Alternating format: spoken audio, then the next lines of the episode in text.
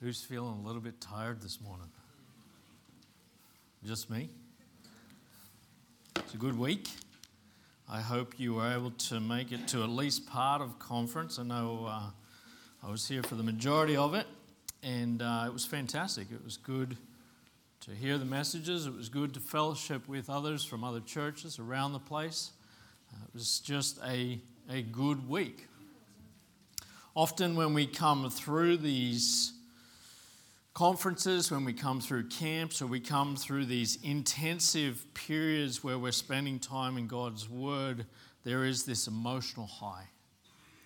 There is this period of time where we, we feel like we're somehow wrapped up in it, where we're somehow protected from everything else, where we are fellowshipping with other believers, where we are all consumed by the things of God.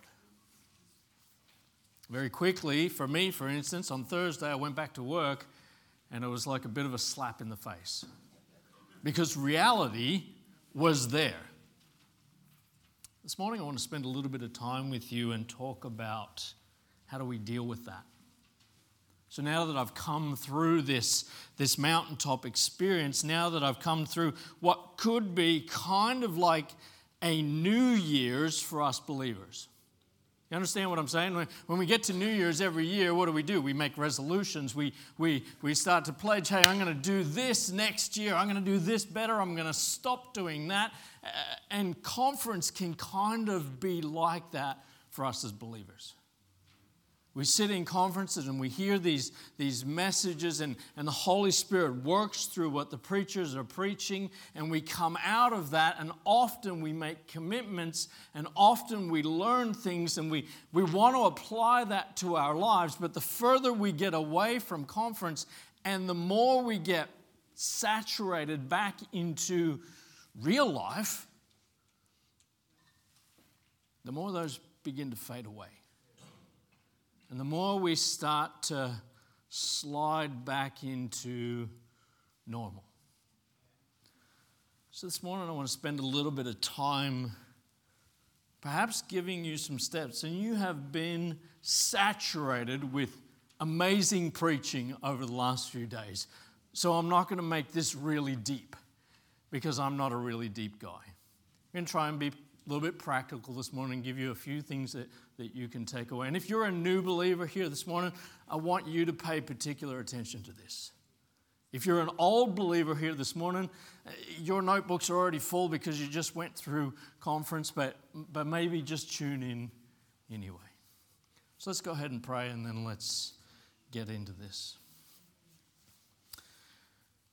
Gracious Heavenly Father, we are weary. Father, many of our body are sick Father, as we even look at the service this morning, things are different. Uh, Father, I pray this morning that we would not be distracted by those things.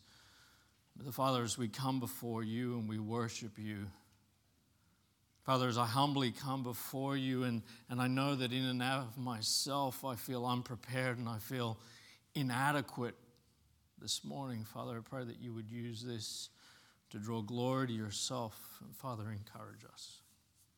Father, you're good and we love you. In your name, amen. The first role that I had as a soldier was as a paratrooper, uh, airborne. It, at its core, the role of a parachute, as a, the role of a paratrooper is to parachute in behind enemy lines to secure key terrain so that other soldiers can come along with more force, with more weapons, with more equipment, and secure it even more than that initial securing that we did. As a paratrooper, you have to carry everything onto the plane with you that you're going to use to win that fight. You have to take everything with you, and then you jump out of the plane with everything that you need to win that fight. As you sit in that plane, it's hot, it's uncomfortable. You're weighed down with the burden of equipment, of ammunition, of weapons, of your food stores, of water. The people around you are reacting in different ways. Some people sleep. Some people just sit there and stare blankly. Some people throw up. Eventually, you're given the signal that you are getting close to the drop zone. And you're told to stand up and you're told to hook on. The air is turbulent as the pilot attempts to get the plane to an altitude that you can jump from. Now, paratroopers aren't skydivers, so they're not jumping at 25,000 feet. A paratrooper typically jumps at about 1,000 foot. The lowest I've ever jumped is 750 foot. You're in the air for no time before you hit the ground. So the pilot is attempting to stabilize the plane, to control the plane, as you're standing in the back with all of that weight bearing down on you. You have about 50 to 60 kilos that you're carrying at that point, in addition to your own body weight, which for me is about 45 kilos. what? The plane continues to buffet and to buck around in the air, and your limbs are screaming at you to do something as you brace against the movement of the aircraft. All you want to do is to get out of the plane. For those of you who haven't jumped out of a plane, that sounds like a crazy idea. Finally, the signal comes. The red light at the back of the aircraft goes from brilliant red to green. And one by one, each paratrooper makes their way out of the aircraft. Suddenly, all that weight is gone. And you're free falling. You lower your parachute below you and it hangs, sorry, not your parachute, your pack below you and it hangs off a tether and you float through the air for just a few minutes. Suddenly it's peaceful.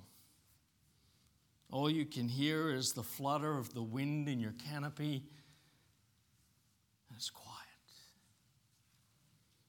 The earth gradually and then very quickly rises up to meet you. Suddenly, you are confronted with the reality once again, and it's all going to come to a sudden stop. Quickly, the sounds of the fluttering canopy above you are drowned out by the sounds of battle. And even more suddenly, you hit the ground with a thud. You case your parachute, you check your equipment. The calm and the weightlessness, the silence is now gone. Around you is battle.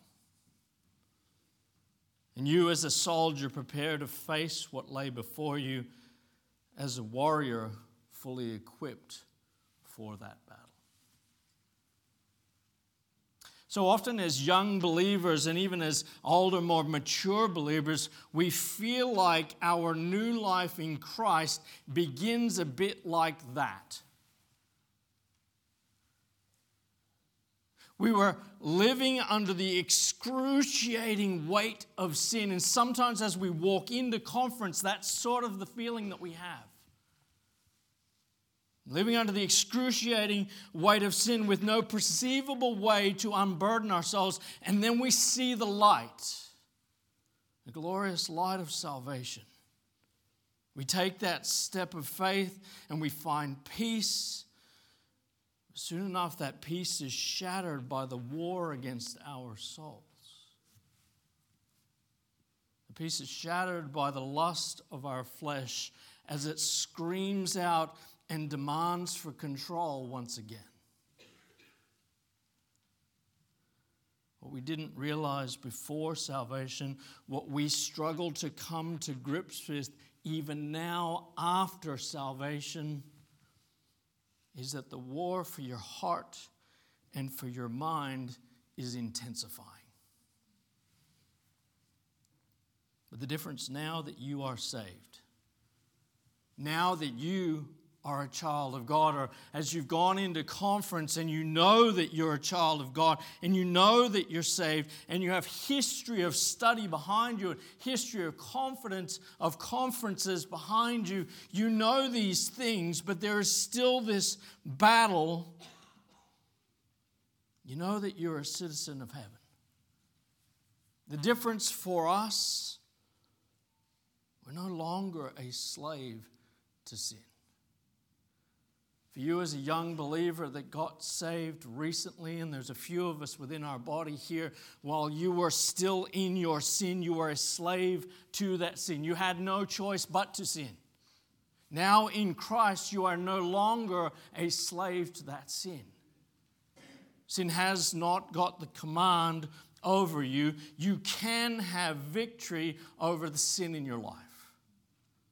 And, believer, this morning, it doesn't matter how long you've been saved, you can have victory over sin. And as we walk away from conference thinking about the things that we were dealing with before, and as we put those messages through our minds and we think about the things that we've committed to, we can complete those.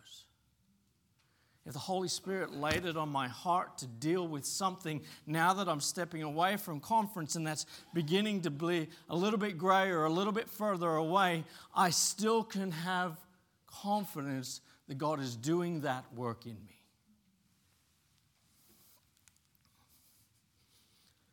Have a look at 1 Peter chapter 2 verse 11. We see here in 1 Peter that there is a war and, believer, you must fight. There is a war, and you must fight. 1 Peter 2, chapter, sorry, chapter 2, verse 11. Dearly beloved, I beseech you, as strangers and pilgrims, abstain from fresh, fleshly lusts which war against the soul. There is a very very real battle for your heart. And that battle may never be more obvious than now as you walk away from conference. As you come off that mountaintop experience and you walk back into the battle.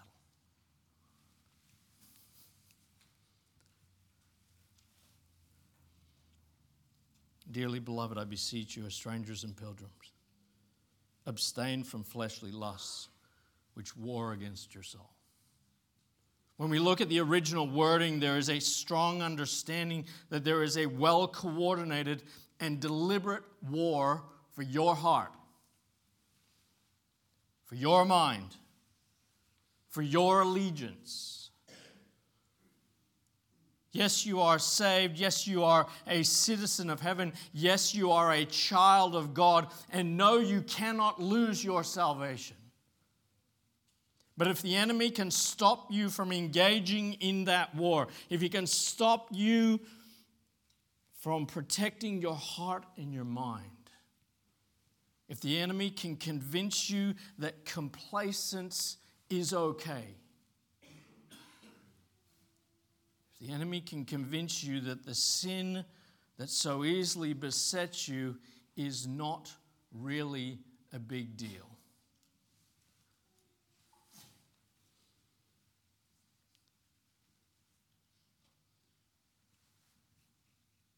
Then think for a moment about the impact that that has on your ability to glorify God. Think for a moment about the impact on the people around you that are not saved.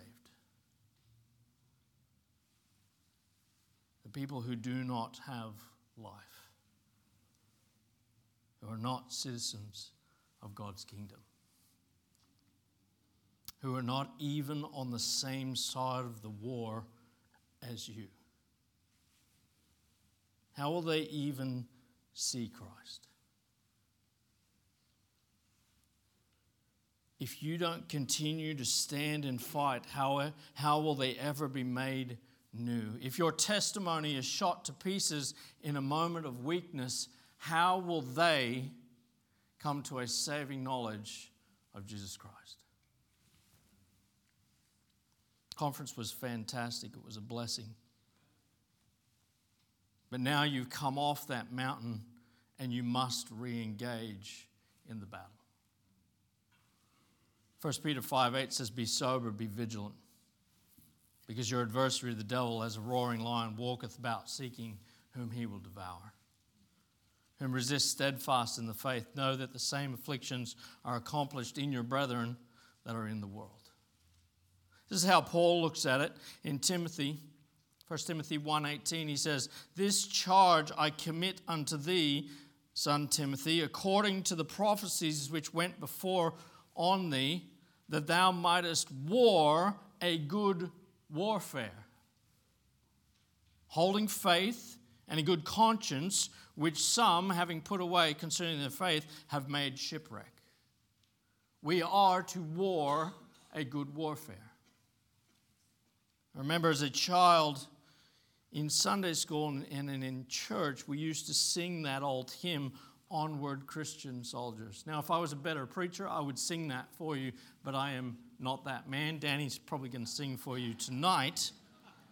Marching as to war with the cross of Jesus going on before. And that song conjured up in my mind huge groups of Christians going into battle against anything and anyone that stood against the gospel my perspective was off. My thinking was off. In the same way that so many believers' thinking is off. This isn't a battle against the denomination down the road. This isn't a battle against unbelievers.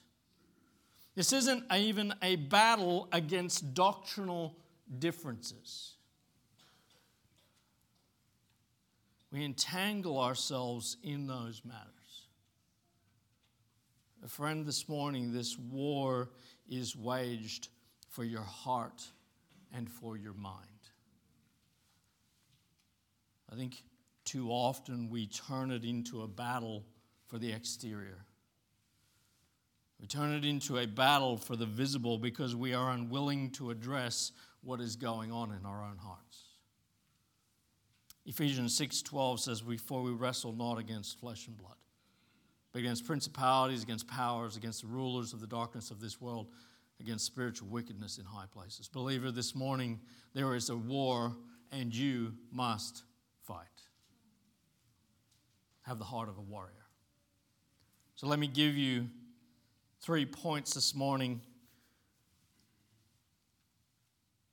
The first one I want you to see this morning is be honest about your weaknesses, be single minded. If I'm going to succeed in this battle for my heart and for my mind, I've got to be honest about my weaknesses. I've got to be single minded in my focus. And that's not always easy. It's not easy to be honest with yourself. It's not easy to be honest with the people around you. It's not easy to address the wrong in your life. It's not easy to address the sin in our lives. It's not easy to open up and be transparent.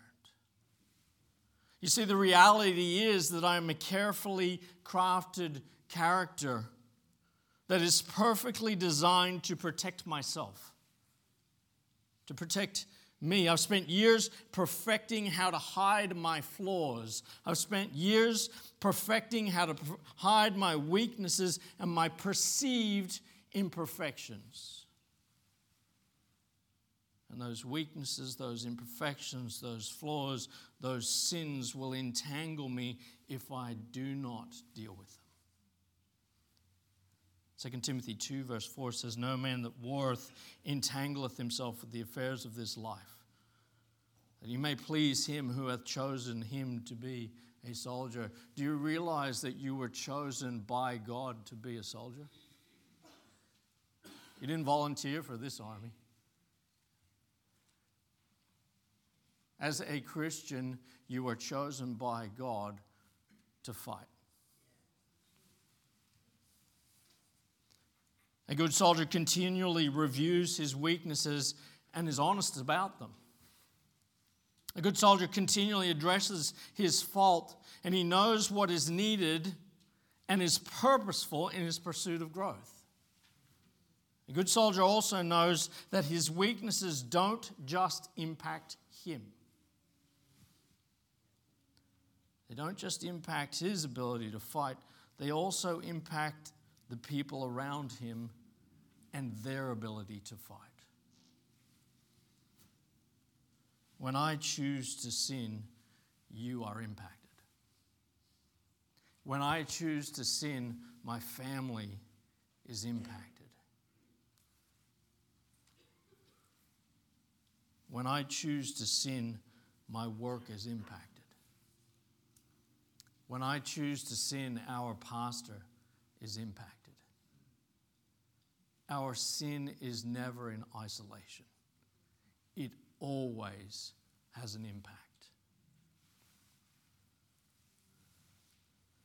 A good soldier realizes that unless he is honest about his weaknesses, his shortcomings, his shortfalls, the sin that he struggles with, until he realizes that he must turn them over to Christ, until he realizes that he must be transparent about them,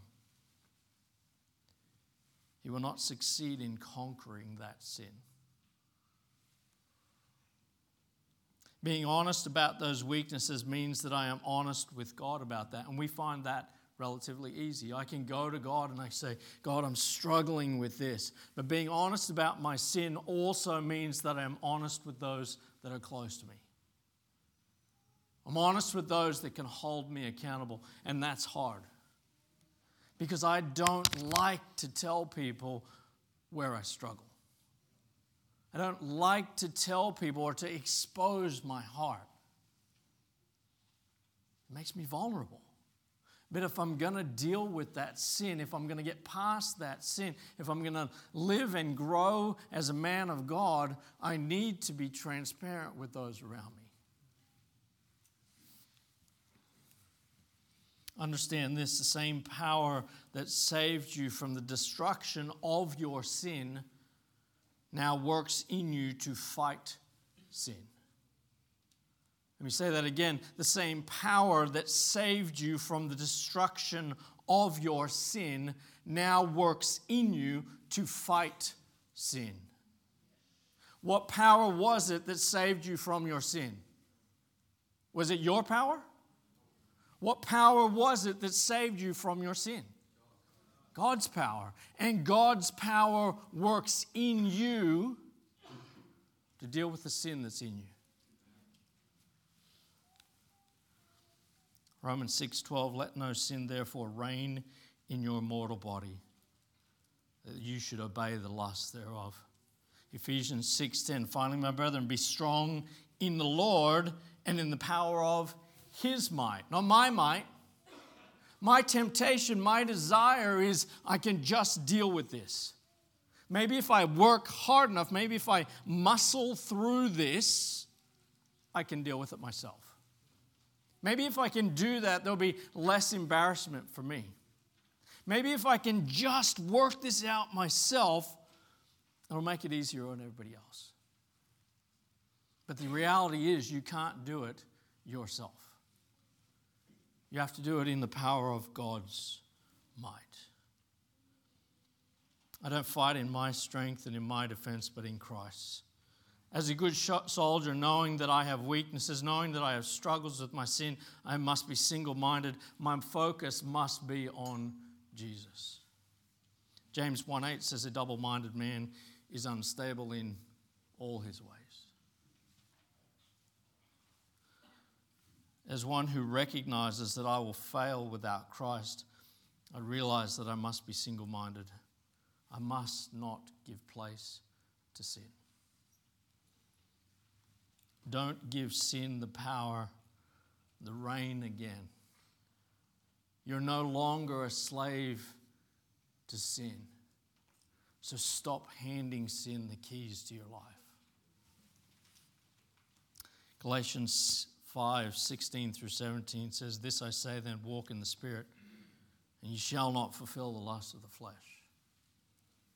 For the flesh lusteth against the spirit, and the spirit against the flesh, and these are contrary one to another, so they cannot do the things that you would. Be honest about your weaknesses, set your focus on Christ. Walk in the Spirit. The second one I want you to see this morning be properly equipped for battle, stand and fight, have the mind of Christ. Be properly equipped for battle, stand and fight, have the mind of Christ. The very same gospel that brings peace with God also declares war on sin. You cannot have one without the other. But equally as important, that same Spirit which drew us to God also provides us with the armor of God. Yes, there is a war for your heart and for your mind, and yes, you must engage in the fight, but God has provided you with everything you need to win each battle. Ephesians 6 11 through 13 says, Put on the whole armor of God. The whole armor of God. You may be able to stand against the walls of the devil. For we wrestle not against flesh and blood, but against principalities, against powers, against the rulers of darkness of this world, against spiritual wickedness in high places. Wherefore, take unto you the whole armor of God, that you may be able to withstand in that evil day, having done all to stand. Stand therefore. Let me come back to the example of, of being a paratrooper. You, you know, for a soldier, carrying all that weight is exhausting. If I weigh 65 kilos, which was about what I weighed when I was in the military, and I'm carrying 50 to 60 kilos, that's exhausting. You've got your ammunition, you've got your water, you've got your weapon, you've got everything that you need to get you through that battle. So, what do we do as soldiers? I cut weight everywhere that I can.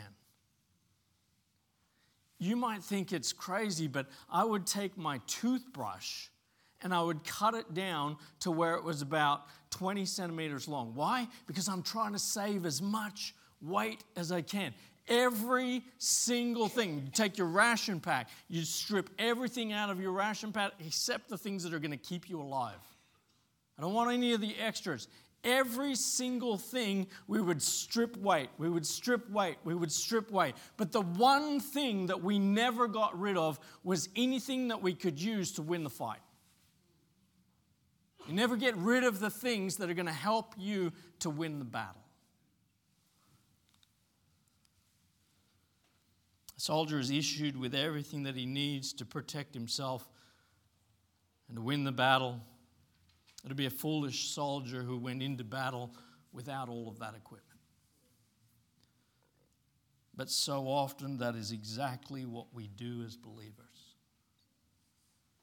We neglect the very things, the very instruments that will help us fight sin. Put on the whole armor of God. It doesn't just stop at putting the armor on. A soldier doesn't put his armor on so that he can go back to bed. Have you ever tried to sleep in body armor? You can't. You ever tried to sleep with a motorbike helmet on, Shada? Maybe you have. You can't, can you? You don't put armor on to go back to bed. Why do you put armor on? You put armor on to go into battle. You put armor on to fight. You put armor on to defend this. To defend this.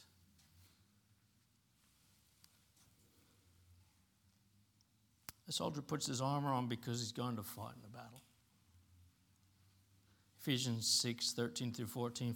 Wherefore, take unto you the whole armor of God that you may be able to withstand in that evil day, having done all to stand. Stand therefore. Stand therefore. God has equipped you with everything that you need to stand and to fight. And as you come out of conference and you start to gain distance away from the lessons that you learned and the convictions you have, you're going to have to stand and fight. Because the world wants to consume you. The world wants you to think that that was a momentary emotional moment and that it really doesn't matter. Put your armor on. Stand and fight.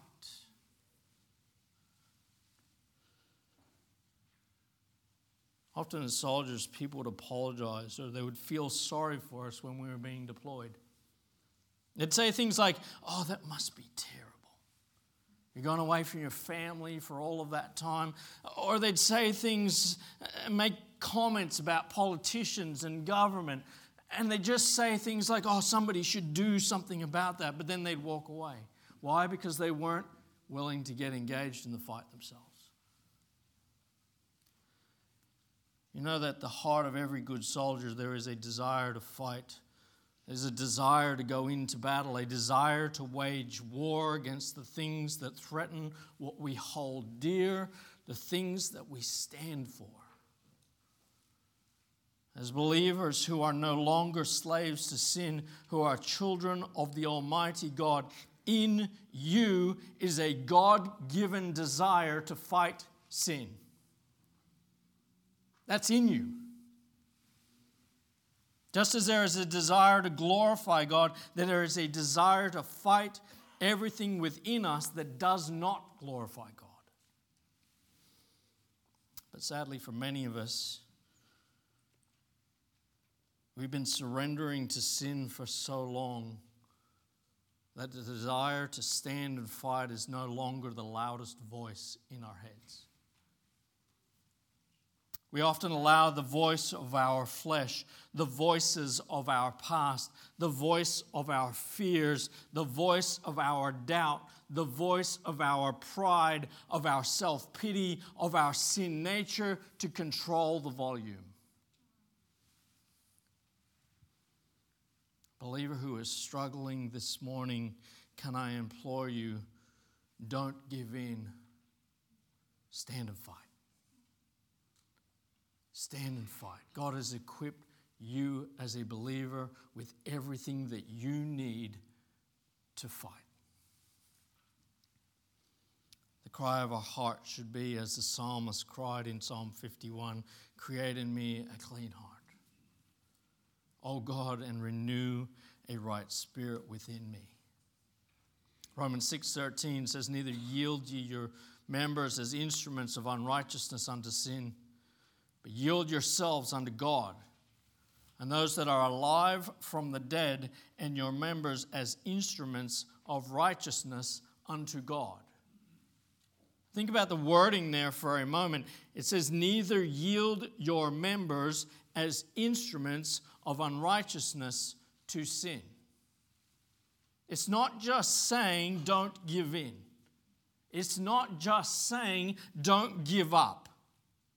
It's saying when you do give in, you are an instrument to sin. When you do give in, you are a tool of Satan once again. That's pretty heavy.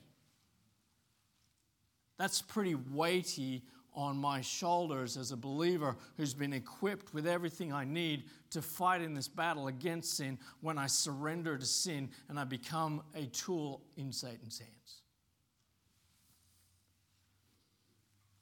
Don't surrender your mind to sin.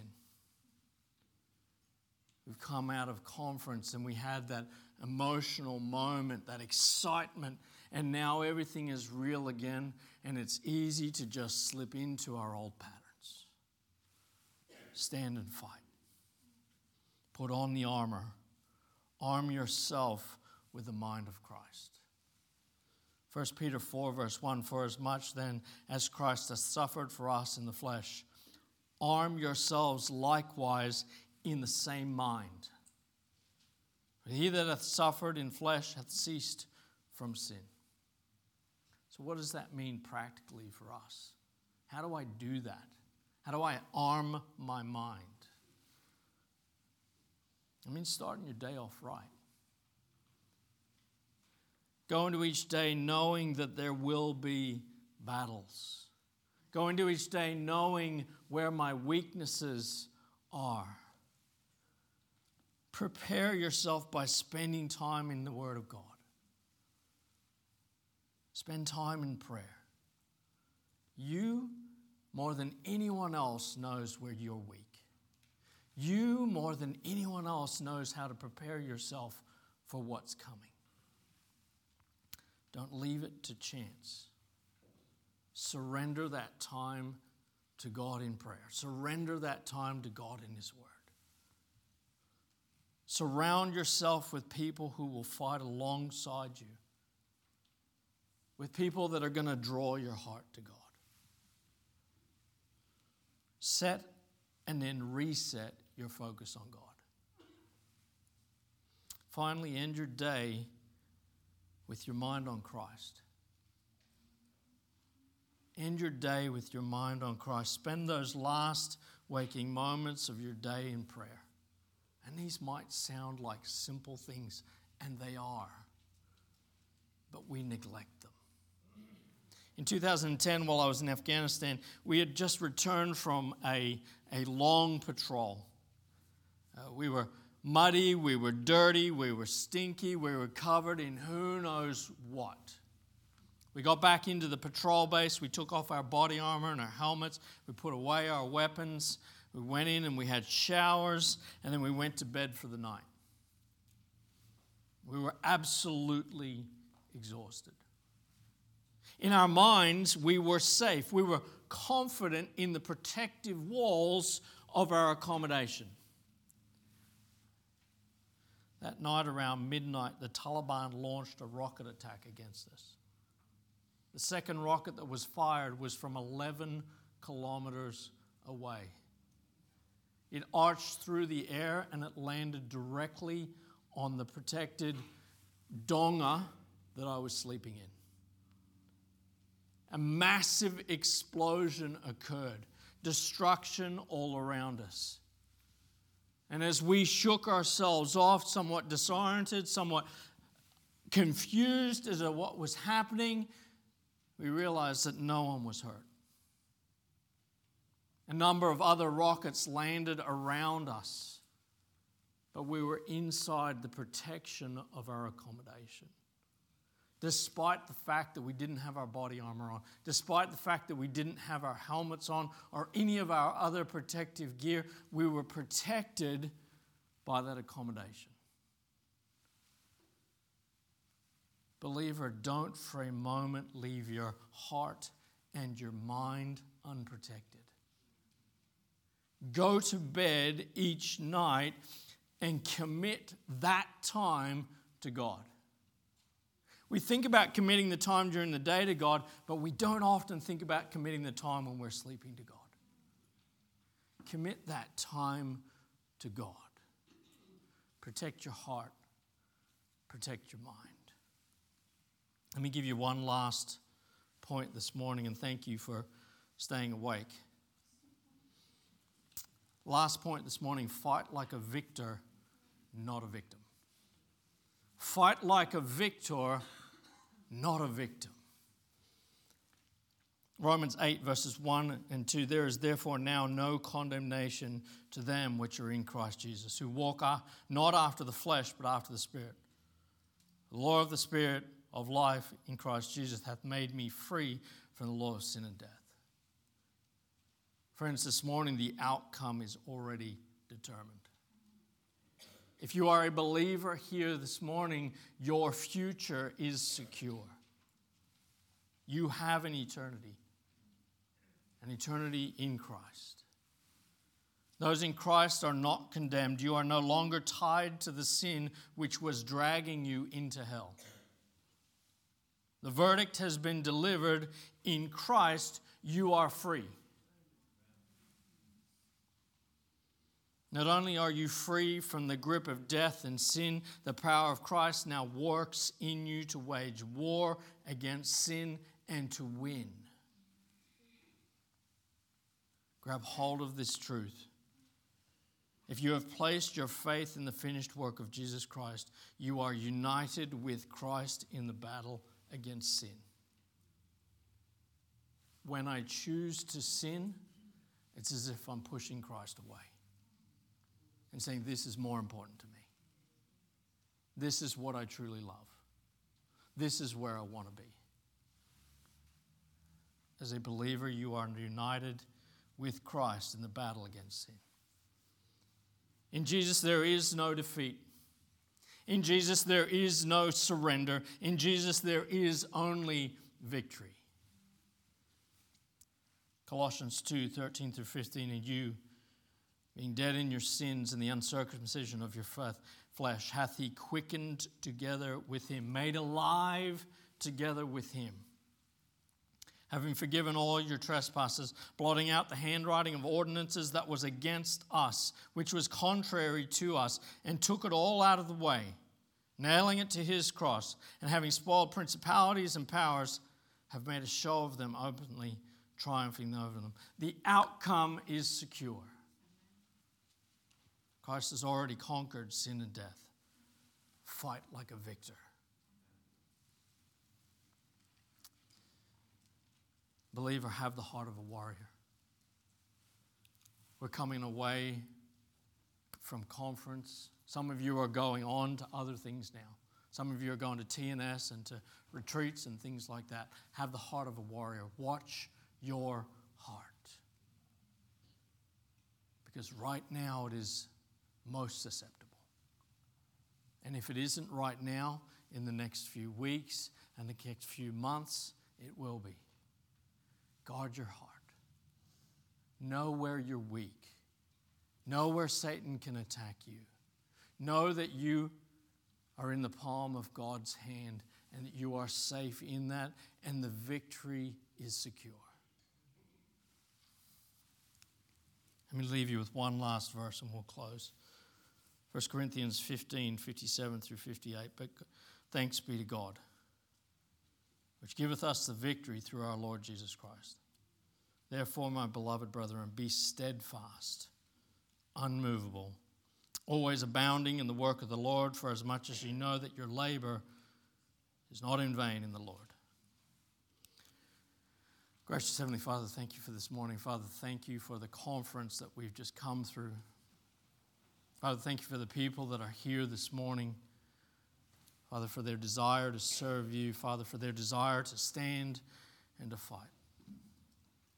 Father, thank you for equipping us with all that we need to win in the fight against sin.